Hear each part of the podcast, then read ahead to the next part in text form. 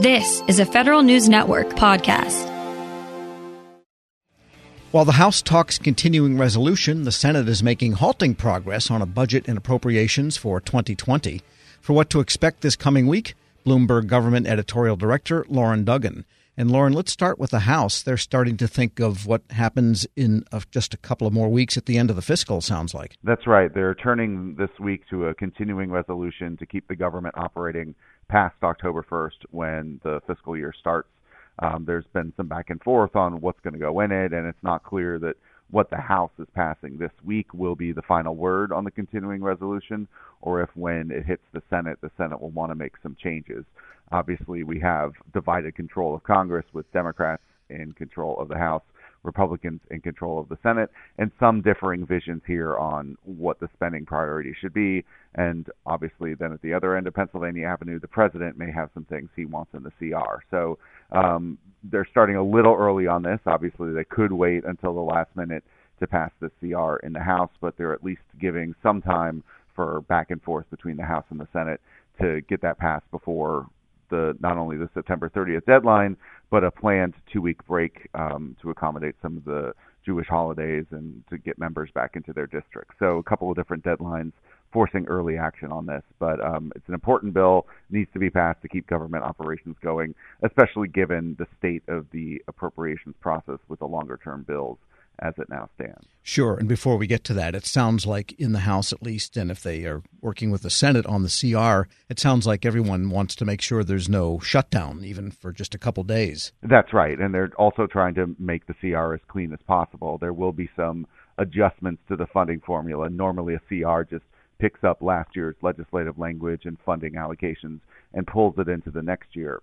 But with some of the needs of the government, they have to tweak a few things. One of those is probably going to be the Census Bureau um, because the census is getting closer to having to do the 2020 count, and you need some more money to pull that off. So um, by keeping it clean, by trying to keep out any sort of riders or extensions that would um, alienate some portion of the Democratic or Republican caucus in either chamber. They're trying to get this thing onto law so that the government stays open while they continue to have this larger discussion about the appropriations bills.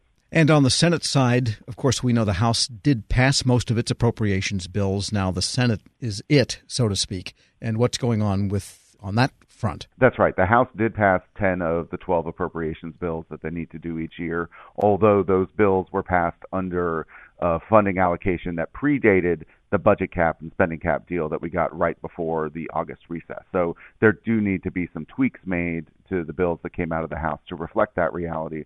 But they they have at least gone through some of the discussions about riders and legislative language.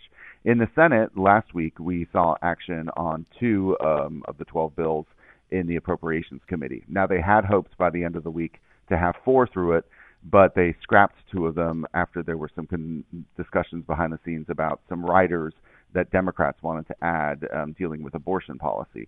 Um, so rather than push forward with those markups on Thursday of the labor HHS and state foreign operations bills, they postponed those, but did end up approving the defense bill and the energy and water bills. Now, those are two pretty big bills, especially on the defense side of the ledger.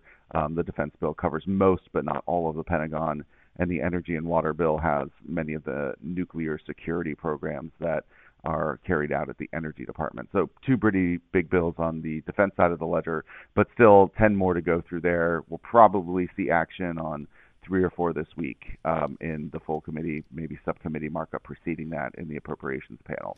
The big question still is what do you do on the floor with these? Um, one of the original plans had four bills getting out of the appropriations committee and on the floor as soon as this week. By canceling action on two of them, that's likely not going to happen. But we're waiting to see what Chairman Richard Shelby and Majority Leader Mitch McConnell want to do on the floor. Do they start with the two bills they have available, or do they wait and see what else the appropriators can get together and then start moving the packages of bills? What we'll likely see, as we did in the House, is not individual bills moving, but packages moving at a time, what they call minibus bills. Um, so we may see one of those start moving as soon as this week, although that could slip. We're speaking with Bloomberg Government Editorial Director Lauren Duggan. I imagine a sticky wicket will be Homeland Security because there is all of the wall deal and all of the immigration and treatment and conditions of those coming across the border. It's all hard to sort out. Absolutely. That bill is one of the two that the House didn't get to as it marched through 10 of the bills. Um, and it's one that could be hard to put together in the Senate and get something that gets 60 votes. Uh, all the issues you mentioned will come up the border wall itself, how many beds to fund at Immigrations and Customs Enforcement, whether there should be restrictions on the facilities that they're using to house individuals and families who are coming across the border. Even as the numbers have trickled down, we know that that's seasonal and there could be an uptake toward the end of the year as the weather gets a little cooler. So all of that is going to play into it. And also playing into it is the president's emergency declaration from earlier this year when by declaring an emergency he was able to move some funding around.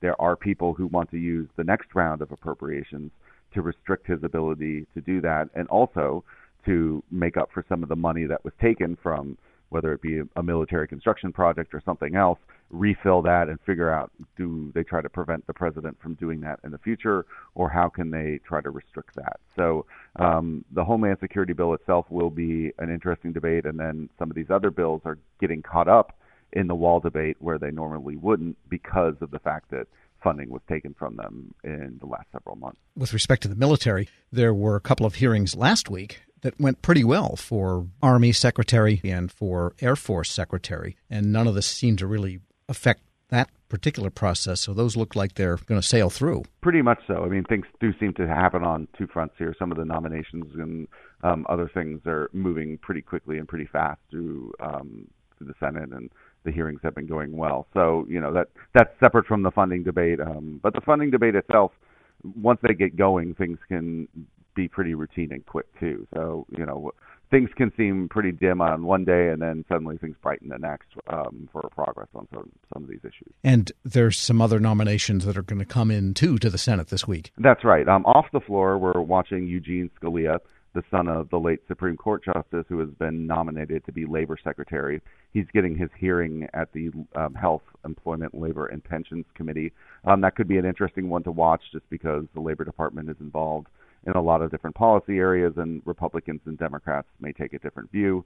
Um, as we know, Democrats, even if they're united, stand very little chance of stopping any nominee right now because it only takes 50 votes or a majority, depending on how many are there, to um, to cut off debate and push those forward. So, um, presuming he has a good hearing and he has sufficient Republican support, we'll likely see that nomination move in the next couple of weeks. Um, also on the Senate floor, Mitch McConnell has scheduled votes on some additional nominations after working through several last week. Um, we'll see some Treasury Department officials possibly get votes this week, and others as you know the schedule clears and allows them to happen. Um, and you know the nomination debate on the Senate floor also helps fill the time while they wait for a path forward on the appropriations bills. Lauren Duggan is editorial director of Bloomberg Government. Thanks so much. Thank you. We'll post this interview at federalnewsnetwork.com slash Federal Drive. Hear the Federal Drive on your schedule. Subscribe at Apple Podcasts or Podcast One. This episode is brought to you by Zelle. Whenever you're sending money through an app or online, it's important to do it safely. Here are a few helpful tips. First, always make sure you know and trust the person you are sending money to. Second, confirm you have entered their contact details correctly. And finally, if you don't trust the person or your recipient is rushing you to send money right away, think twice before sending money through an app or online. As fall fills up with activities and obligations, even a small time saver can feel like a big help. Grammarly is an all in one writing tool that makes clear, concise communication easier than ever, so you can finish your work earlier and head off to family dinners, social events, and fall weddings. Grammarly is free to download and works where you do, so every project gets finished quicker. Make sure your writing is free of mistakes with Grammarly's free, comprehensive writing suggestions and get an instant take on how your message comes across with the free tone detector. Let Grammarly Premium's sentence clarity rewrites help you find the perfect words on the first try. You'll be confident writing client emails, deadline driven reports, and presentations without staying late at the office. Get more time back in your day by writing with Grammarly. Go to grammarly.com slash podcasts to sign up for a free account. Then get 20% off when you're ready to upgrade to Grammarly Premium. That's grammarly.com slash podcasts.